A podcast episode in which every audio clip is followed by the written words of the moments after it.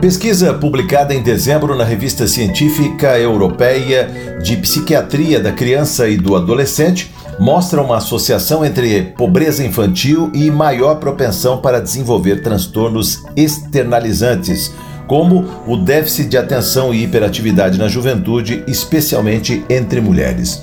Os pesquisadores concluíram que a pobreza multidimensional e a exposição a situações estressantes entre elas mortes e conflitos familiares, são fatores de risco evitáveis que precisam ser enfrentados na infância para reduzir o impacto de transtornos mentais na fase adulta. Foram levados em consideração o nível educacional dos pais, as condições de moradia e infraestrutura das famílias, acesso a serviços básicos, entre outros.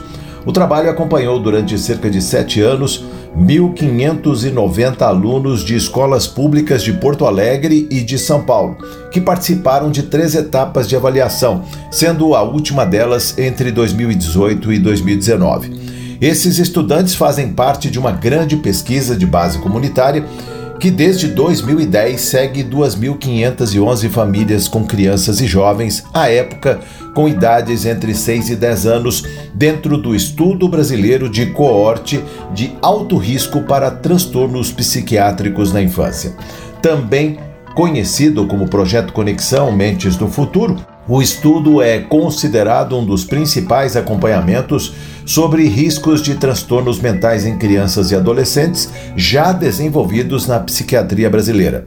É realizado pelo Instituto Nacional de Psiquiatria do Desenvolvimento para Infância e Adolescência, apoiado pela FAPESP e pelo Conselho Nacional de Desenvolvimento Científico e Tecnológico, CNPq. O Instituto tem como coordenador geral o professor do Departamento de Psiquiatria da Faculdade de Medicina da USP, Eurípides Constantino Miguel Filho. Conta com mais de 80 professores e cientistas de 22 universidades brasileiras e internacionais.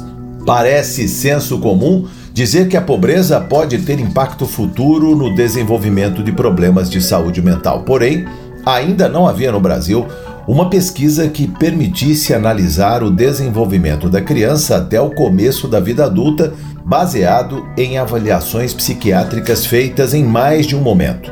Da forma como realizamos o trabalho, foi possível observar a tendência tanto na adolescência como no início da idade adulta, explica a pesquisadora Carolina Zigbold do Departamento de Psiquiatria da Universidade Federal de São Paulo, a Unifesp, e primeira autora do artigo. Com informações de Luciana Constantino, da agência FAPESP, Jorge Machado, para São Paulo FM.